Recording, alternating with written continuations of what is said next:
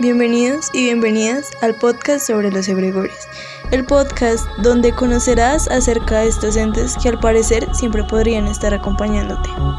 ¿Alguna vez habías escuchado sobre la palabra egregor? ¿O sabes su significado?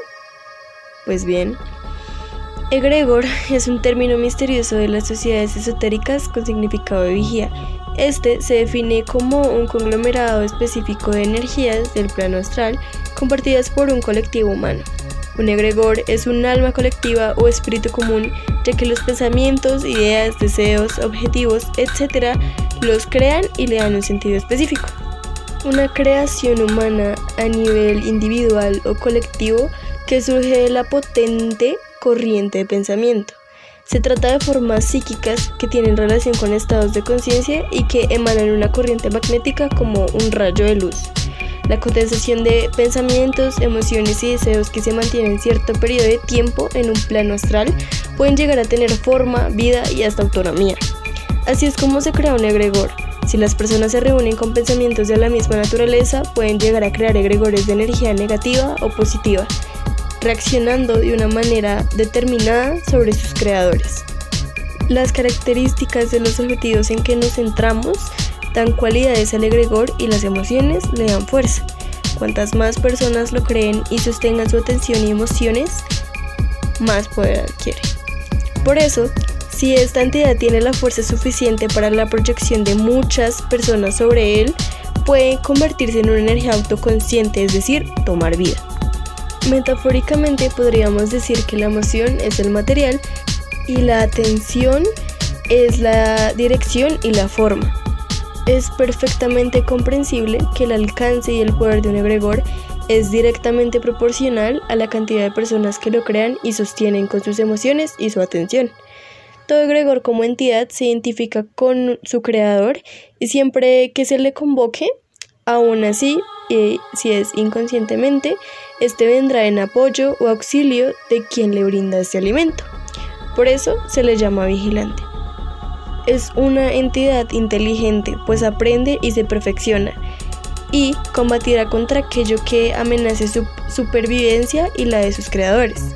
El grado de identificación que tenga una persona o grupo con una causa puede llegar a ser tal que el egregor se manifieste con una intención de posición existen dos tipos de pensamientos, negativos y positivos. Los pensamientos negativos son opacos y de baja vibración.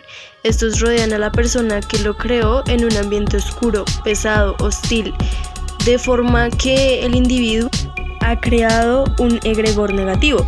Por ejemplo, alguna vez tú conociste a alguien nuevo y es como me das mala vibra o una casa o un lugar te da un sentimiento de miedo o soledad.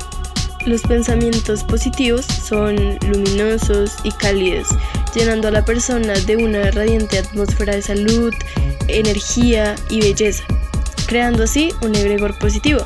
Por ejemplo, cuando estás con tu amigo o tu mascota, estás feliz, es un egregor feliz que tienen entre sí. O cuando llegas a tu casa, esta va a tener un egregor más cálido, acogedor, más feliz.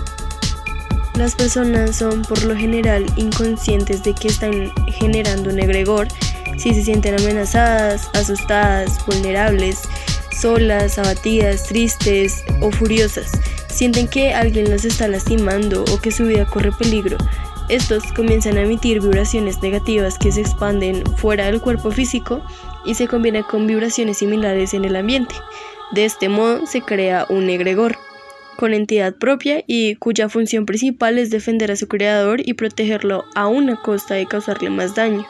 Si el egregor no cumple su tarea de manera inmediata, permanece en el ambiente de su creador, orillándolo constantemente a situaciones similares y exponiéndose a riesgos iguales para justificar su existencia hasta que finalmente cumpla su función. Como ejemplo, es por eso que muchas veces las víctimas de bullying que comienzan a sufrirlo desde la infancia crecen, mejoran su ambiente laboral o familiar y el bullying sigue presente. Es porque el egregor busca la manera de exponerlo a situaciones similares. Ok, ahora que ya sabes qué es un egregor, ¿eres consciente de si alguna vez has creado uno? Bien, con esto hemos llegado al final de este podcast. Espero que haya sido de tu agrado. Nos vemos en otro podcast.